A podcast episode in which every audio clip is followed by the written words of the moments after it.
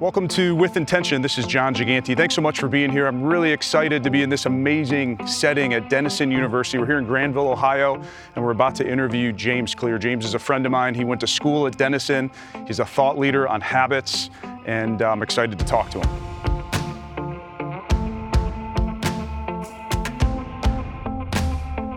Lot of people have heard the term, oh, you should start small. I'll just focus on running 10 minutes. But even that is like still way too big. What I'm talking about is like tying your running shoes.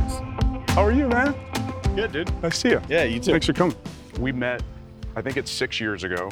Why don't you talk about what you do, and then we'll get into the why behind it. Sure. Well, I mean, as you know, I've been writing for the last five, six years now. So I spend most of my time writing about habits, behavior change. My focus is on trying to find good ideas and then share them and make them interesting and accessible and practical to apply. Okay, so we're back at Denison University, Granville, Ohio. This is where you play ball. Yeah. Got your cap on. What does this place mean to you? Coming to Denison was one of the best decisions I've ever made. Um, I don't even say that as someone who's like trying to hype it up or anything. It just, it was transformative for me. I was also coming back from a serious injury and rebounding from, um, from that. And this was like the perfect place for me to do it. My sophomore year of high school, uh, I was hitting the face of the baseball bat and kind of total accident, but the bat came flying through the air and came around my head and hit me like right in between the eyes. Broke both eye sockets, broken nose, uh, broke my ethmoid bone, which is the bone behind your nose. Um, bulging left eye. I had double vision. Uh, between all of this, I couldn't, you know, I couldn't drive for like eight of the next nine months. Um, I had to go to physical therapy and practice really basic stuff like walking in a straight line. I got back and started to play, and I got this itch to try to get better. Um, but I didn't have any option to like transform rapidly. I had to start slow. I had to start small. Sure. Um, and so I just tried to focus on whatever little piece I could to to make some tiny improvement each day. The story really of my in a lot of ways of my life, but especially of my Denison career, is that I just kept getting better every year. Um, and so, you know, first I was just trying to get back and operate at some decent level, and then the my second year I was able to start. Then my third year I was team captain, and then my fourth year I was an academic All-American. So, how did you? I know you you write about it now. You're a thought leader on habits and performance now, but how did you have that mindset? Uh, was that by intention? Did you know that going in that hey, I, have got a goal? Did you set a goal by senior year? I want to do X, or was it just no? Every day I want to just get a little bit better. You know what's funny is that uh, I set a lot of goals in high school. Yeah. I was like obsessed with it, trying to think about you know what I wanted to achieve and what Yeah. awards I wanted to win and all that type of stuff. So I was very goal oriented Sure. uh, to start. I, I would say that was like my initial bias. Yeah. Um, and now I'm much more system focused. Mm. I worry much less about the goal and much more about the process and the system. The daily practice on the field, the daily studying for Mm. class, the um, you know continual training in the gym. So it's interesting. I, I would say out of I was thinking about this this morning driving over. Out of all the stuff that I've learned from you and talking and reading, probably the perspective change for me on goal setting is probably the number one thing. Yeah, it's an interesting and somewhat counterintuitive thing. Like an example that I give a lot. Uh, say that you set a goal of cleaning your garage.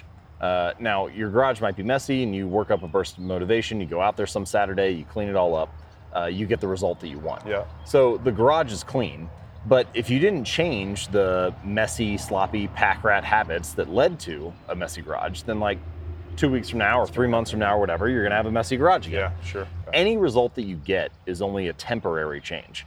Um, and so if you're not committed to the system, if you're not committed to the process, then at best you can hope for a burst of motivation and a temporary improvement. Yeah. How do you how do you do that? If you're struggling with something or you, you want to get better, how do you embrace that? Yeah, there. I mean, there are a variety of changes you can make. One example is environment design. You know, if you walk into pretty much any living room in America, mm-hmm. all the couches and chairs face the television. Mm-hmm. So it's like, what is that room designed to get you to do? It's designed to get you to watch TV. Sure. So if you want to watch less TV, redesign the environment, put the TV inside a wall unit and close it so that you don't see it as much. You know, you're just Yeah. trying to like reduce your exposure to cues in the environment that are driving you to toward negative habits. Yeah. And then at the same time, you can increase your exposure to positive cues. So, you know, for example, we buy apples and put them in the bottom of the fridge in the crisper. And then I would Okay. forget that they were there and they would go bad. And then two weeks later, I'd have to throw them out. I'd be super annoyed that we're like, you know, wasting money and stuff. What we did was we went and bought a uh, display bowl and put it in the center of the uh, counter in the kitchen and then put the, the apples in there. And now they're gone in like two days. And that idea of putting fewer steps between you and the good behaviors and more steps between you and the bad behaviors. It sounds simple, but so much of the game of winning habits is about reducing friction of your good habits and increasing the friction of your bad ones. And if you can do that, environment design is one good way to do it. Uh, then you often find that making the right choice is much easier. Sure. Take us through a day in the life. Like, how do you start your day where you can reduce that friction? Yeah, well, so one way I like to think about it is with a concept that I call decisive moments. Okay. Uh, and so, like, there's a moment, for example, every night around 5:15 or so. My wife gets home from work, and either we change into our workout clothes and go to the gym, or uh, we sit on the couch and turn on the TV and watch a show and order food or whatever. And it's really that like two minute span of whether we change into our workout clothes or not that determines Yeah. if the workout happens. Yeah. It, it like sets the tone for the whole the next two hours, and uh, that's what I call a decisive moment. That you know, living a good evening in that sense, uh, being productive or being healthy is really just about getting those two minutes under control. So when you ask, "What's a day in the life like for you?" what I try to think about is where are those decisive moments throughout my day and how can I just pour my energy into mastering those? Because if I can just master that 10 to 20 minutes throughout sprinkled throughout the day, then I can end up living a really good day. Yesterday, I went and worked out. I did not want to go. Mm.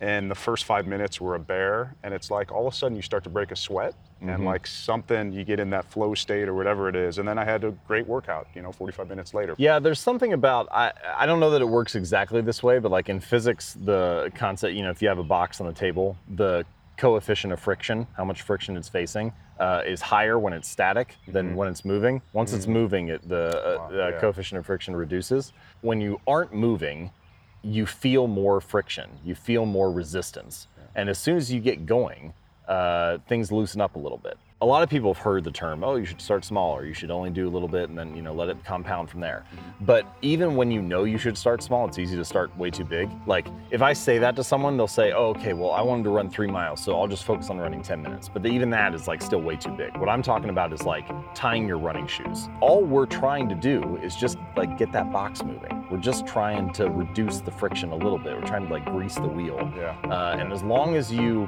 get your running shoes on and like grab your water bottle and step out the door, 90% of the time, the rest of it's going to follow afterward.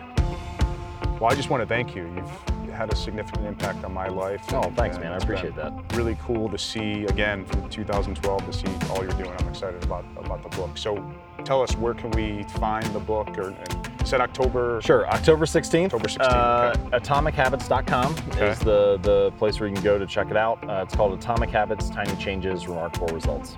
Awesome, man. Yeah. Thanks for being here. Thanks, Jon. Appreciate it.